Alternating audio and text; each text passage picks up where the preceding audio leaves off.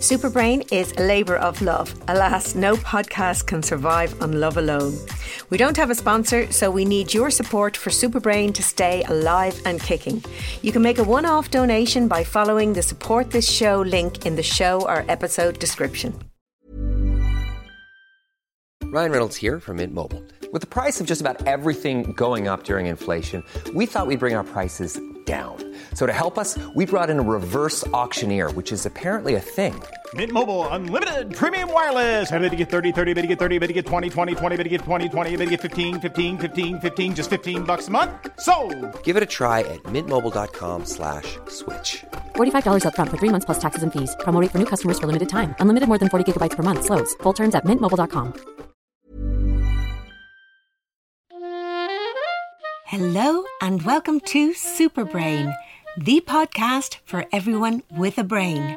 My name is Sabina Brennan, and in this episode, I continue my conversation with my former on screen daughter, Ruth Gilligan, the down to earth high achiever, about empathy and how walking in someone else's shoes can take us towards solutions to what ails society. We had a fabulous conversation and flipped from one fascinating topic to the next. We covered quite a range motherhood and mad cow disease, uh, identity and Irishness, tradition and modernity, integrity, what it means to be a woman babies and borders, but time and again we came back to the value of storytelling and empathy. Enjoy. But I do want to talk about your impact work, which is pretty incredible. You work for Narrative Four. Do you want to just tell tell us a little bit about that? Yeah, very gladly. Yeah, absolutely. So, um, Narrative Four is an organization that was founded in about 2012, 2013 by the Irish writer Colum McCann, who is kind of a huge hero of mine in terms of his writing. I think he's an incredible. He's my favorite author, and you know, I kind of love that he you know is is from also from Dublin, pretty near where I grew up, but writes these books uh, all over the world, different cultures, different portions of history, different little niches of society, um, and he's all about kind of you know learning about about others through through stories and through literature. So um, I've always kind of admired his work, but yeah, I found out that he he founded this this organization, um, and basically what Narrative Four does is it uses storytelling to bring together young people from different backgrounds and crucially to try and foster empathy. Um, and they do this through their main kind of way of doing this is through something called the story exchange. And basically, what that involves is bringing together two groups from different backgrounds, maybe different countries or different sides of the tracks or different parts of the same city or whatever. Um, and they bring the two groups together, and then everyone gets partnered off. And in your pairs, you would swap a story from your own life. So something that's somehow meaningful to you or defines you in some way. And then you come back to the group and you tell your partner's story back to the group in the first person. So I would say, Hi, my name is Sabina. And when I was 16, this thing happened to me, and this is how it's felt, and it's the impact it's had on me. And you literally kind of imagine your way into your partner's story and, and, and quite literally kind of step into their shoes. So it's a really kind of simple methodology, but you know, Narrative 4, uh, Colum now lives in the States, so it's it's it's predominantly an American organization, but they're now doing this work all over the world, working with kids in, in the US, but also Mexico and South Africa and Palestine and Israel and Ireland. Um, and I just think it's like a really kind of practical application of, you know, the idea that stories can bring people together and can help us develop empathy and, and learn about the lives of others. So um, when I started my job as an academic myself in 2014, uh, I just dropped Narrative Four an email just to be like, hello, I love the sound of this. Can I get involved or what do I, what do I do now? Um, and basically they were actually, as it happened, about to go to Belfast to do a story exchange between a group of girls from a Protestant school and a group of girls from a, a Catholic school. So they invited me along just to meet them all and then also to watch a story exchange in action. Um, and, you know, the idea sounds great on paper, but to actually see it in practice and, and the impact it had on those girls and, and how they all arrived that morning to Ulster Hall and, and wouldn't even look each other in the eye. And then by the end of the day, day, how they were all laughing and talking and joking and finding all this common ground was just like so moving that I was like, yeah, I, I want in.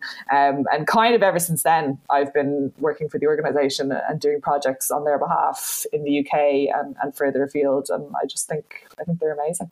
I think it's incredible. And I think it's needed more now than ever. I mean, that lack of empathy, you know, it's at the very root of prejudice and stereotyping and a part of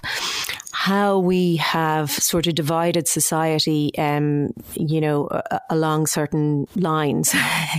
and I mean, that can go anywhere from dividing males from females, but uh, dividing blacks from white or Catholics from Protestants or, um, you know, people from working class areas from people from middle class areas. And it, it leads to this othering.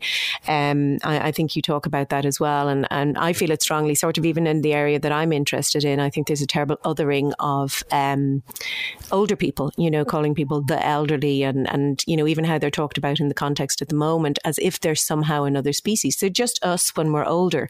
And it's because we sort of isolate them and it's causing a problem too at the moment. We, you know, put a lot, an awful lot of older people in nursing homes who, who probably don't want to be there and would rather um, live in the community um, if they had the proper supports there. But it's because people don't get the opportunity to connect. And, you know, once people do connect on a, on a human basis, then they start to see commonalities uh, rather than differences. But the problem is society, as we've set it up, um, doesn't allow for that connection in any real or meaningful way. It, you know, generally when the connection happens, when the two sides, if it is that way, meet, it's usually at a point of conflict. Um, and I think that's getting worse and worse because we have social media. So people don't even get to see each other in real life. And I think if, gosh, if you look at some of the, the trolling and comments on, on social media, they really could do with a dose of narrative four, you know, just yeah, to, to, no, I agree. to get some empathy. Yeah, it's also worth mentioning that like narrative four actually have a centre now down in Limerick. Um, they do actually. I read about that. That's that the fantastic. Um, I think did you lead, sort of lead that particular project? I read about it I in was, the Guardian. I, mean, I, was part of the yeah. So well, I I did a project um, in 2018 between a group of teenagers. I brought a group of teenagers from the UK over to Ireland and we did a story exchange between them, which was amazing because, as you say, talking about a point of conflict, it was right around all the height of the Brexit discussions. And, you know, the English were saying all these things about the Irish and the Irish were saying all these things about the English. And we were like, oh God, here we go again. So to get those teenagers in a room to just connect as human beings, regardless of where they're from, and, and realizing, as you said, there was so much common ground was was so timely and, and so important. And it, and it's also worth saying that down in Limerick, you know, they've got a, a permanent site there, Narrative Four. So they run very regular projects. And some of the work they do is between older members of the community and um, transition year students. Oh, excellent! Because actually, that was one of the questions I was going to ask you. Because I, anything that I sort of read about it seemed to be sort of with younger people, and that's a critical point to do it. But I think we mustn't sort of give up. I mean, really, we could do it with people of all ages of the community around various different things. I mean, empathy. Um, you know, empathy is, is something that uh, it's it's really kind of complex, but it, it's it's so critical and and important and. Um, in a way, what's really reassuring, um, you know, about narrative four is, you know, it really does demonstrate and practice how empathy can be learned, and in a very moving way. I mean, really, when you read some of those stories, I, you know, on on these podcast notes, I, will I'll place links to um, Ruth's website, and and she has links out there to some of the projects. They're well worth a visit and a look. Um, and people telling other people's stories um, and being very moved by them as they're telling the story. You see, that's what's wonderful is, and, and I mean, in part that's the brain, and in part that's what real acting is about. Ruth, would you agree? It's it's not about pretending; it's about being. Yeah, I agree, and I, I would also extend that, to be honest, also to do with to do with writing and even to do with reading. Like I think that you know when you read a great book and you you literally step into a character's shoes and you you feel the texture of their world and their life, like you're suddenly transported to being that person, and that's why I do truly believe that like books and stories can allow you um, to to develop your empathy in a way that very few things can. But also importantly as well, um, in your self awareness, because I, I, think that's kind of linked with empathy as well, and it's linked with um, very Western in a way. We're very egocentric in how we view, um, you know, the world and cu- culturally, or ethnocentric, really, you know, um, and part of that is our educational systems, you know, where you're brought up. This is how we do it. You know, this is it, where you're really just taught stuff.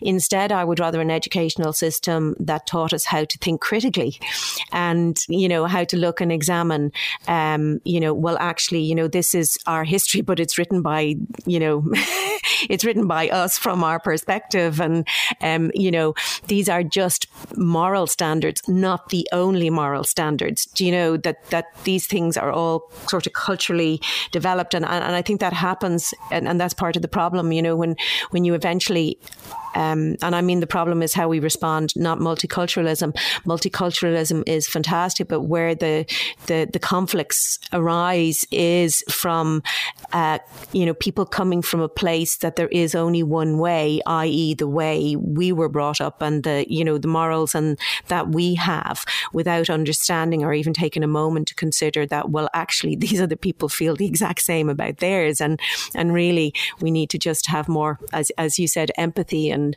and from there you can have greater understanding and where necessary compromise as opposed to conflict. And I think that's what I find so challenging about social media is that um, and also what you sort of see with current world leaders that we some of the current world leaders that we have is and this is around language is where um, it, it's interesting if you do analysis of, of language around conflict around politicians you know, prior to, to great wars or to um, any kind of political conflict, the language becomes very simplistic and it becomes, uh, it's bifurcated. It, it's just us and them. It's black or white. You're with us or you're against us. And there's no nuance and there's no color.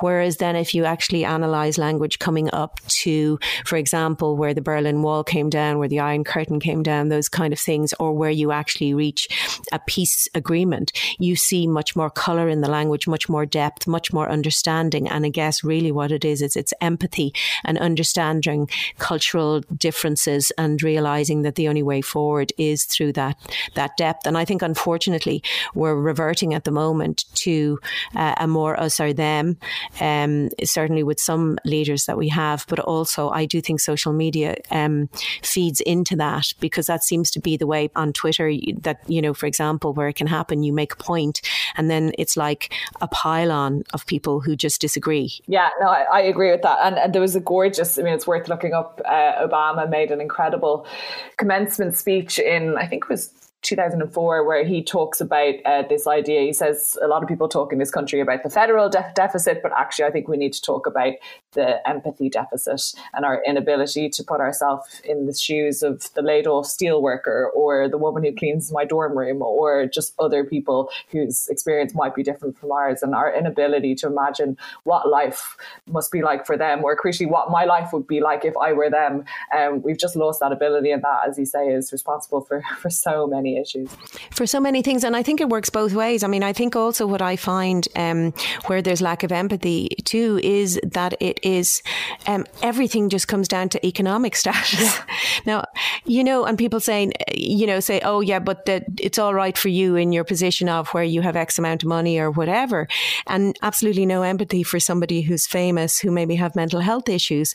And, and I think that's where you end up with actually somebody like Caroline Flack, you know, that they're, they're, it's not a human being. And you know what? Hey, she's famous. She has all that stuff and she has the money that goes with it. And so we can say all sorts of things about her and there's not a human being there instead of actually going, you know what? Sometimes, and I've said this frequently, sometimes the more money you have, uh, if you're susceptible to depression or anxiety, the greater your depression because you've got everything that everybody has wished for. You can buy everything you want, but yet you still experience depression, you know, because it's a mental health issue issue. And it can even be worse because sometimes, at least with other people, they're saying, oh, if I only could do that. Yeah. you know, if I only could have that, there's still sort of an essence of hope. But it is about sort of eh, experiencing three dimensional people as opposed to sort of cardboard stereotypes. And, and that takes me back into your most recent book, The Butcher, The Butchers, rather, um, which is a fantastic read and very interesting characters. Although I think when, when, um, it, because the context is something that I have never heard of before, it's kind of easy for that to take over. But the characters themselves are, are, are, are really, really fascinating. You want to tell us a little bit about the characters and the, the book itself? Yeah, absolutely. So, in a nutshell, the, um, the Butchers is, you know, it's set in the Irish borderlands in 1996 during the BSE crisis. So, I seem to be doing nothing but talking at the moment about how there may or may not be some parallels between that period and the research I did and, and the current situation. Um, I think the characters are worth mentioning because it's set. There's four different points of view in the novel. There's a mother and a daughter and a father and a son. And the book, the book is about many things. And one of the things for me that I think it's it's most crucially about is a kind of almost like a turning point in Irish history between Ireland kind of transitioning almost from a pretty old fashioned nation into something a bit more modern. You know, 1996 is the year the divorce legislation was in place. It's three years after homosexuality was decriminalized. The Celtic Tiger is beginning to roar, like uh, the troubles are nearly over. So it's moving into this new phase, into this kind of forward looking progressive nation. Um, but obviously, you know, the past and uh, the old ways aren't aren't dead just yet. So that's why, as I said, I have these four points of view the, the, the mother and daughter and the father and son because it's about different generations and the tensions between those generations and kind of what is passed on between generations and, and what is lost for better or for worse so so those characters were way for me to kind of examine um, the old the old way and the new way um, and and those two things rubbing up against each other. But also yeah and but also interesting in in in terms of uh, uh you know I mean the the particular butchers that you talk about you know I mean it's, it's actually something something that I never heard about. So it's it's even sort of it's almost it, that is was a hangover from a time way beyond 19 you know way before 1996 i wouldn't have been aware that that kind of thing was was happening. Yeah so the, i mean the butchers they're like a group of um, a group of men who travel around ireland performing this kind of ancient type of cattle slaughter um, which you know used to be very common but most people have have stopped believing in. But there still are some people who are who are clinging on to this old this old superstition or this kind of old folkloric ritual. So again, you know, there's a lot of folklore in the book because one of the things that really interests me about Ireland is that, I mean, even now, uh, you know, there is a lot of superstition and, and folklore and myth and legend that we kind of hold on to, even as I said, as we are kind of a forward looking, progressive, modern country. And that tension between um, tradition and modernity is kind of fascinating to me. So the butchers themselves as a group, you know, you've got on the one hand you've got them, and then on the other hand you've got this kind of very real life, you know, the BSE crisis, the implication that was having on Irish the Irish economy, Irish politics. Um, so it's it's kind of fact and fiction, it's folklore and, and real life political events rubbing up against each other. So so yeah, there's a lot going on. And, and very very interesting female characters in it too. You know, yeah, I think um, that was um, really important to me. I think there's you know the Irish rural canon has has a lot of great books. You know, I think someone like McGahern or even the poetry of Patrick Kavanagh. You know, we've got some really great male writers writing about rural Ireland and life on farms and even in the borderlands. But but I was just really conscious that like there aren't enough of them with female voices and, and what are the what are the farmers' wives doing? What are they up to and how do they fit into this this this this picture of isolation and transition. Yeah, and I mean, I find that interesting too. I mean, it, it, it's kind of in a way around identity. Ready to pop the question? The jewelers at BlueNile.com have got sparkle down to a science with beautiful lab-grown diamonds worthy of your most brilliant moments. Their lab-grown diamonds are independently graded and guaranteed identical to natural diamonds, and they're ready to ship to your door. Go to Bluenile.com and use promo code LISTEN to get $50 off your purchase of $500 or more. That's code LISTEN at Bluenile.com for $50 off. Bluenile.com code LISTEN. Hold up. What was that? Boring. No flavor. That was as bad as those leftovers you ate all week. Keke Palmer here, and it's time to say hello to something fresh and guilt-free. Hello Fresh. Jazz up dinner with pecan-crusted chicken or garlic butter shrimp scampi. Now that's music to my mouth. Hello Fresh. Let's get this dinner party started. Discover all the delicious possibilities at hellofresh.com. So much of what we think, you know, can be influenced by, you know, stories that mightn't even be true, you know? And when that comes to identity, uh, and, and I know you're interested in, you know, um, cultural boundaries, um, and something that fascinates me is like Irishness. What is Irishness? You know, I mean, you know, the whole nation state things is really only a few hundred years old. That's why I always feel we're human before we're anything else. And that I think is where something like empathy is so important because if you just acknowledge that you're human before you're anything else, then you connect with another human at the level of you both being the same. Whereas if you're an Irish human, then you have history when you look at an English human. If you're a white human, you have history when you look at someone of a, you know, a, a brown human. So um, I think it's very interesting. Um, funny, you know, across your your recent novels um, and your work with narrative, um, you know, um, obviously your work as an author is to induce empathy. We, ha- you know, your books won't matter damn if we don't care about your characters. You know, your work around the narrative is empathy. Um, the, the the identity thing as well. I, I, I mean, I know. I think you wrote. Um, I don't know whether it was an essay or an article. You know, you know, who knows an Irish Jew? I actually responded going, I do, I do. I actually worked with some. Um, uh, I, and I knew them through my acting. Uh, Shimmy Marcus is a fabulous uh, director, and then I suppose got to know some of his family, etc. But it kind of is a rarity. But that's another book um, that is on my to be read list. I haven't read it yet, but that's Nine Folds Make a Paper Swan. Is that right? Yeah, yeah, that was the previous one. Correctly. 2016 it came out. And and what's fantastic is like you know the, I see it's funny we can't help. Maybe it's just the empathy. I, I, I think sometimes with it's interesting. I I I was a counsellor for a while for the Rape Crisis Centre. Um, and when I went to study psychology, um, my original driver was to become a clinical psychologist, you know, to treat patients one to one. But through the counselling, um, particularly the Rape Crisis Centre, I realised that I had too much empathy and I could handle my, um, I could access it very easily.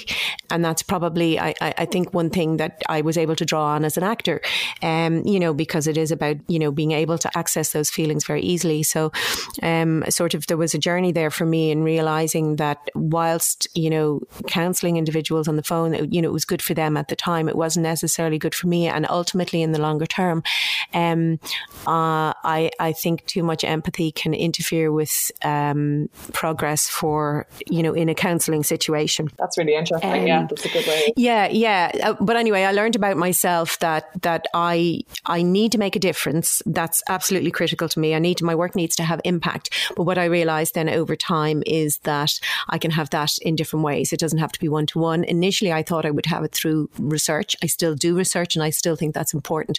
But actually, I found my impact, you know, through my talks, through my animations that I make, through the books, through spreading, um, you know, information and empowering people. They can do whatever they want um, with it afterwards, but um, it comes from sort of the same place. So I think identity is is is interesting, and I think that kind of goes back as well with your own identity as you were growing through your teenage years. You know, as you as as you grew, your your identity changes. It's not a single thing, and uh, you know that's you, you have a need to write different books now, and I'm sure that will that will change. Um, you know, as you go forward as well, um, as you explore, you know, different topics or or face different things in your own life. Yeah, absolutely. I mean, I'm already working on number six, and it's something totally different again. So yeah, I like to um, fantastic to jump around.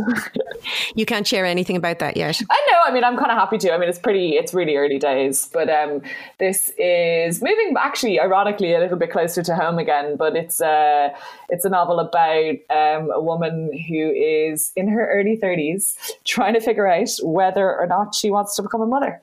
Um, ah. And it's jumping around a lot in time with her relationship with her own mother. Um, and also, she's an artist. So there's a lot in there about kind of making art, making babies. What's it all about? So, so yeah, very much inspired by. Right. So you, you'll have to listen to. I spoke to um, one of my other guests on this podcast is Joanne McNally, the comedian. Ah, Ah. And so I spoke to her about that. We met actually um, on a documentary, which which you might be able to catch on Player because it was replayed again um, only about a week or two ago, and it's called Baby Hater. Ah. And so Joanne McNally was going through sort of something you know similar, in you know, well, do I need to have a baby? Do I have it and have a career? And you know, she was kind of concerned she didn't have maternal instinct, and I was sort of brought on as the psychologist, you know, or the neuroscientist to give that perspective, and I was sort of saying to her, well, I wouldn't expect you to have maternal instinct till you actually have a baby.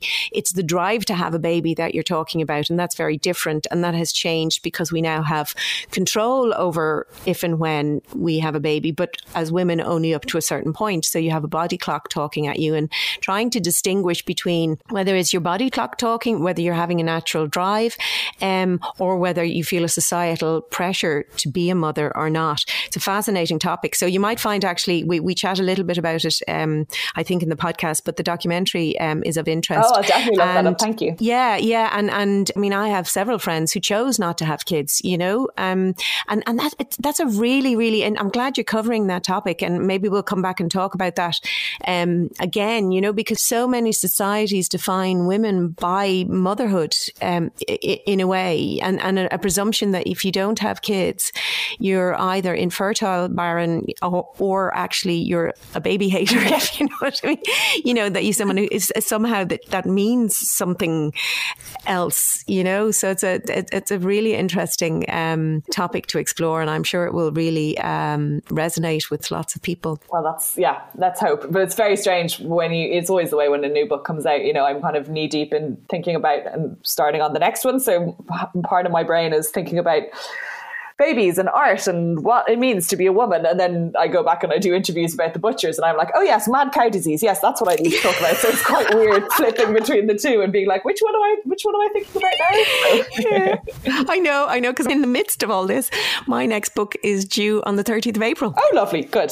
Um, so, um, but that's funny. It's been uh, challenging. You see, it, that's what's interesting too about how you write. You know, I mean, I know a lot of novelists and writers have to do research of sorts, but then some don't. You know, that you know, it's very much writing. Um, my writing is always involves a lot of research, and and um, uh, you know, I could I, I could feel that with you, like with your um, the one about the Irish Jewish population. Um, you did a lot of research to try and you know immerse yourself in that and and and understand it. So your books are very informed, and and it's I don't know whether it's to do with your academic background that um, or or integrity maybe is what it is that your first few books were very much from your own experience, informed by your own experience. But then you move on and, you know, other people's lives interest you and you want to be authentic. And so you do considerable research to understand that. And now, now you're sort of coming back to write about something that's um, very relevant in your own life, but you're doing it in a very research focused way. Yeah, that's absolutely it. And I think you're right in identifying those two motivations. I think on the one hand, like the kind of more research based books, as, as you would call them, like I I am just part of it comes from curiosity. And I think it is, as you say, an academic background. I love the research portion. I love spending weeks on end in the British Library, rifling through old archives and reading books and, and finding out things that I didn't know about. And I love also going out and interviewing people and, and meeting people and, and learning about their background and their culture and their world, whether that's, as you say, a member of the Irish Jewish community or whether that's a, a farmer who has a, a small cattle farm up in the in Monaghan. You know, these I love just chatting to people and learning about their worlds. Um, so part of it is to do with with just curiosity and, as I said, being a bit of a nerd who likes doing all the research. But then the other side, as you say, is to do with integrity and and trying to get it right. And if you are choosing to take that leap to write beyond your personal experience, I think, you know, there are perils and pitfalls, and you have to do it in a thoughtful and informed and careful and meticulously researched way. So it's um, it's kind of a twofold um, approach, but as I said, I, I do really, really love it. Yeah, well, never, never use your curiosity. And I, I, I think we could, uh, you know, along with empathy, because I think they kind of are linked, you know, um, you can't create empathetic characters unless you're curious about them and, and understand understand how they they tick really, and and that's at the storytelling you know associated with your narrative four. That's what it's about. It's about being curious about another person and saying, well, why do you do that? What what is it about that? What is your story? Um, and the thing is, our entire lives are about stories. Who we are is just a story that we tell ourselves. Um, and sometimes that story that we tell ourselves about who we are has been influenced by things that other people have said to us. And I think that's very empowering because actually, if you take that time and question your own story, you can change your own futures or even your own past, you know, and kind of revisit it. And um, that's why I think storytelling has survived so long in human culture, human society, is because it is a way for us to connect as social beings, but a way for us to to move forward and and kind of work together. Yeah, I think that's completely true. And I also just want to add that, like, and this is not this is probably a discussion for another day, but I think it's one of the things that in both my most recent novels, I also find that playing out on like a national level. I think the story, especially within the context, you know, you already mentioned the idea of Irishness, what that even means. I think the story that we tell about our country or the stories that we've told about it in the past and and how even in recent years we've started to tell a slightly different story. I think that's been that's so interesting to kind of think about and, and how we kind of the myths we tell ourselves and then the you know kind of unpicking them a little bit and, and acknowledging some things that we've been keeping hidden. And yeah I think I think it works on a, an, an individual level but also in a national level as well. Oh absolutely absolutely. And national being a word like nationalism and, and sort of teasing that apart. And and I mean I think I read in one of your essays you were talking about um, uh, don't ask me to remember the title. It, it, it had a word narrative or something in it that I kind of went, okay, I have to look that one up. But um, I think you mentioned, and I just thought it kind of jumped out at me that you mentioned, uh, I think you quoted from Salman Rushdie, and he was talking about the dissolution of borders around the globe. Um, and, you know, that, that the way we are and the way we live in society, the borders has have dissolved. Now, that was from a, actually really only sort of a few years ago. And actually, how our narrative has changed, where you have world leaders talking about building up borders, and then we now have, and I'm referring to Trump and Mexico and that type of narrative, but now we're living through, you know, this pandemic and borders have become something else, something entirely different, not about nationalism, not about countries, but about containing a disease. And I'm kind of wondering how that will play out. Yeah. And I, I and also back to the, our discussion about empathy, I think this idea that at the moment, moment we are all literally physically being encouraged to stay separate from one another. Um, and the kind of potential implications that has on um, yeah kind of erecting divisions as opposed to a sense of connection um, is potentially scary. Yeah, it, it, it's fascinating though. Though I think because we all have to isolate, there's a sense of connection. Yeah, I hope so. I hope that's yeah. I hope that's correct. Um, you know, we're kind of in the same boat. However, I think it's very very dangerous territory. And I did a small podcast at one of my booster shots on loneliness. Um, it changes the brain. You know, being isolated from other humans changes how your brain functions. And actually, interesting. And I've just realised this now as I'm talking to you. Interestingly, what happens when you're isolated from uh, society for whatever reason. Uh, loneliness really is just a um, it's just a, a, warning like hunger to say you need to get connected. Um, however, it becomes chronic, and uh, if it becomes chronic, what happens is um, because your brain sort of realizes that um, uh, we don't do well in isolation. We you know there's nobody else in the in the group to protect you. Um, it doesn't let you go into full deep sleep it also basically really what happens is your fear centers um, ramp up and you start to see fear where there is none.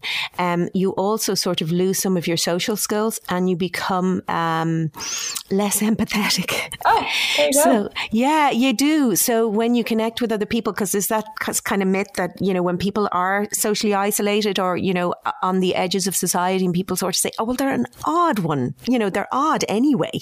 You know, they kind of know social skills. And the research would say that people don't become socially isolated because they've poor social skills. It's when you become isolated and lonely, you lose your social skills, but also you lose that natural empathy where if you and I were speaking face to face, we would be, and I'm doing it here anyway, you know, I'm nodding when you say certain things and I'm kind of smiling in agreement when you say other things. They're very natural, empathetic responses. Um, they're sort of shut down if you've been isolated for a long time because your your your brain really has you in um, uh, high alert. Uh, oh, you don't know whether you can trust this person. You know, keep your distance. Don't trust what they're saying, and so your empathy goes down. And that's very very important to remember. And I think it's something that we'll have to work on. Um, you know, if and when we do get back to a more regular society, is to be very conscious that we are going to be mistrustful um, and uh, less empathetic, perhaps, than we had been in the past. And I think it's something we should be working on through this, which I think thankfully we have things like Zoom. I loved your book launch. I saw it online. You had uh, just to explain um, Ruth's, uh, as with many authors, I feel so sorry for so many people working up towards your book launch and then you can't have one.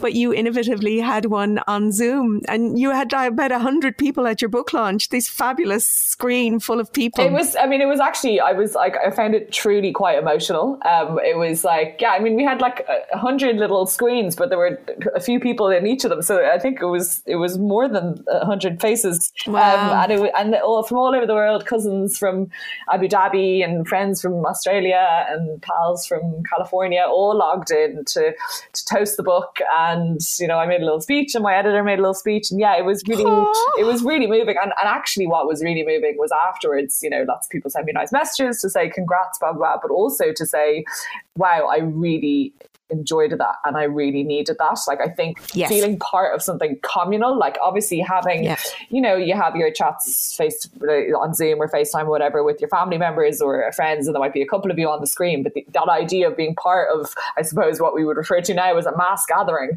um, being feeling that kind of air of something communal, I think people find really affecting. Um, so I'm so glad that the that the whole occasion was not just beneficial to me, but that actually it seemed a lot of people got something out of it, which was really lovely. No, it is, and I, I think we need more and more people doing it. And I gave a talk the other night, and actually, if I have to do it again, I'm going to say, please, can you put some faces screens on the screen so that I feel like I'm actually, you know, that I'm getting the feedback because that's what I miss actually from my talks. Is is not so much the giving the talks, but it's the audience to see their faces and and sort of move with that. Um, but I, I I think I'm reading a lot online, which is the good side of of these things, is that people are connecting, and I've been doing it myself, connecting via Zoom or whatever that party one is or, or, or whatever app that it is you use. Um, but they're actually connecting with people that maybe they've been meaning to connect with for a while and haven't gone around to do it in person. It's actually easier to do it, you know, to do it from, from your home. We had, I had one, I, I mean, I've gone out for drinks with friends and I've even put my makeup on and, and dressed up, even though I'm sitting in my living room. Yeah. But like I've met friends, you know, where there two of them are in London, one in, one in the north of Ireland, one in Howth and myself here in Clontarf and, and, you know, had a lovely time. Um, and I think we have to do more of that. I just feel very, very sorry for some of the people who um, aren't online and, and connected in that way. And I think we have to find a way to do that. I think there has to be, you know, someone has to deliver, you know, iPads or something and say, look, you just press that button and you will be connected. Yeah, no, I think that's a really good point because I think it's like sometimes we can be a bit, you know, naive to the fact that, oh, yeah, the whole world is connected and everyone's got Wi Fi. And, you know, even like I obviously I work at a university, and even at the moment they're trying to figure out what to do about students and assignments that are due, and the exams in the summer, and all of that. And yeah, we may not even be going back to university in September. Yeah, that's, you know, that's what we're being told as well. But yeah. you know, and you know the the the idea that actually we have to work off the assumption that there will be some students who who don't have access to online materials or whatever, and I think that's quite sobering because I think you just kind of do slightly live in your kind of you know, first world bubble Your and bubble. thinking that, yeah. yeah. everyone, this is, eh, thank God this happened in a technological age, but actually not everyone has the access to the things that we're talking about. No, and, and from my perspective, you know, in the area that I'm kind of working, you know, um, I mean, uh, you know, plenty of over 70s are online, but plenty aren't, and over 80s. And, and they're the ones who have been told, you know, to stay inside and they're actually following the rules probably too, too much. You know, they're not, you know, there's stories of people who haven't spoken to anyone for weeks. Um, and that's, you know, that's as likely to kill them as, you know, COVID 19. So we have to find ways to get those people um, connected. So anyway, I should sort of wind this towards a close. One thing that I do say, Ruth, um, and, and I ask a, a, a lot of my guests, is ask guests whether there is any tips that they would like to share, whether it's from their life experience, um, uh, whether uh, it's around if you wanted to be a writer or if people wanted to get involved in, you know, narrative four or, you know, anything really that you want to say that you'd like to, um, that you'd like to share with people. Right. Um, I think my, I think I have two, two suggestions to make at this point. Um, the, the first is, is pretty simple. I would really urge you to just check out narrative4.com, the number four, um, .com and to learn about the organization, what they do, you know, that their work is incredible. And as I said, it's spreading all over the world and it's very active in Ireland and increasingly in the UK. And I think, you know, as Sabina and I have been talking about, so many different people, communities, groups could benefit from from connecting with others and, and developing their empathy. So I just think get in touch because there, there's there's ways that you can get involved in the organization and bring them to you. Um, my kind of life mantra, I suppose, and I can't believe I'm, I'm admitting that I have a life mantra, but in, in general, I, my, my, my rule of thumb is just is don't do things by halves. I'm a big believer that if you're going to do something, just throw yourself in 110%. And even if it doesn't work out, you know, I admitted earlier to the book I wrote that never saw the light of day, to other things I've tried and failed. You know, I, these are the things that you never hear about with people, but I guarantee you every successful person out there has a million failed ventures tucked away in a drawer somewhere. But I just think, you know, I would rather try and fail than to only half heartedly give it a go and it not work out. So I, I just, I believe in kind of launching myself 110% into everything, whether it ends up coming to fruition or not. You know, and, and that's kind of, you know, I call this podcast Super Brain because um, it's not about being brainy at all, but it's about actually harnessing your brain so you can reach your true potential, you know, optimize who you are. And, and I think that's really what you're talking about there as well. It's just give it your best shot, yeah. you know, just go for it. And, and um, I, I think that's absolutely fantastic uh, advice because the fact of the matter is, you know, when you are giving something your best shot, you're lost in the moment. You're doing it and you're enjoying life. And even if you do something like, as you said, you, you, you, you had that novel that you say never got published, but you learned a huge amount from it. Yeah, so much. And I just think also it's very, it's just the best way not to have any regrets looking back because I think, you know, if you do only give something, you know, a half hearted go, almost because you're second guessing against the fact that it might not work out. You'll never know looking back whether actually, if you'd given it your all, it might have been a success. So I just think, you know, it, it does mean that you're more liable to look back and have, have regrets or things that you that didn't, you know, you didn't pursue 100%. Whereas if you go for it and it doesn't work out, you'll always know, well, look, I tried and it didn't happen, but I, there's nothing more I could have done. Um, so I just think that's a, a more, uh, just a better way to live, I suppose. Yeah, I think, you know, and I, I think, I think you're so right because um, the second guessing yourself, I think sometimes if you just question that, why are you second guessing yourself? And you often find it, one of my other guests was Hilary Fannin, um, the columnist and um, also author, but um, she kind of said she held on to something that she was told in school at the age of four, you know, um, pretty much you're stupid and you're weak. Oh, yeah, and and you know she is an, an Irish Times columnist. Uh, she's written a memoir and her actual her book. Oh, you have to check it out. Oh, I know. My mother is. She's just finished it and she's supposed to be posting it over to me. oh, it's fantastic! Absolutely fantastic read. Um, and I can understand why it might resonate with your mother as well. It's kind of you know there's that. Um, Hilary would be the same age as me too, but I, I, it's a beautifully written book, so I think it will um, resonate with anybody because it's about very real people. Um, but she let that story that she was told as a child influence her for years mm. in the believing that, you know, she, you know, wasn't good enough. And, and sometimes that's where the self limiting thoughts come from or um, from uh, what others might think. Yeah. Yeah. Who cares? Yeah. Who cares? You're the one who has to live with yourself and you've only got one life. Um, Ruth, it's just been so fantastic to reconnect with you. Um, you've, you're an absolute inspiration. What you've achieved uh, already in life, just, I can't imagine what's going to come next. Um, I so look forward to it and I will continue following your career like any mother would. oh no, Sabina, it's been an absolute joy. I can natter to you all day long. So thank you so much for having me. It's been really, really a pleasure. Ruth is one to watch, not only as an author and academic, but also as an activist. I have a feeling that she will do great things and continue to have impact. Her work with Narrative 4 is, I think, just the first step towards making a difference on a grand scale. I'll include links to Ruth's website and Narrative 4 in the show notes for this episode.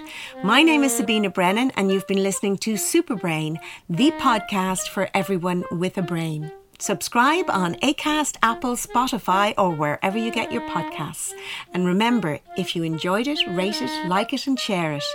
Stay safe.